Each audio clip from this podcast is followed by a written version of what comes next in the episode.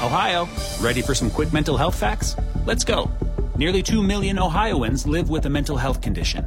In the U.S., more than 50% of people will be diagnosed with a mental illness in their lifetime.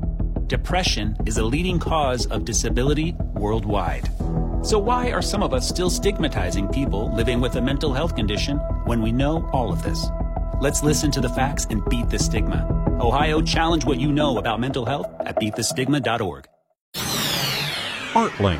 KFOR helps you picture the arts in Lincoln. If you're in charge of finding speakers and programs for your nonprofit organization, you will want to learn more about Humanities Nebraska. We have about a hundred different speakers offering a couple hundred different programs on all areas of the humanities. Associate Director Mary Yeager says those speakers are available to any nonprofit group anywhere in the state.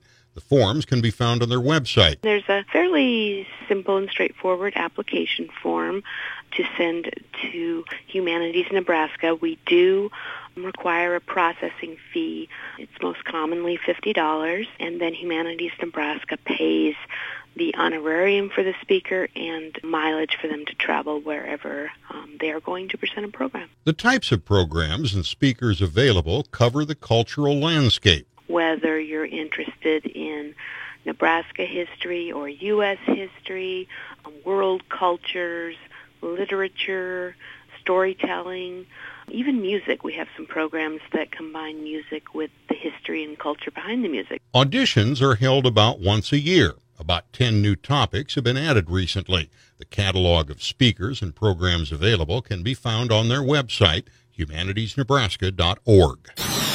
ArtLink on the podcast tab at kfornow.com.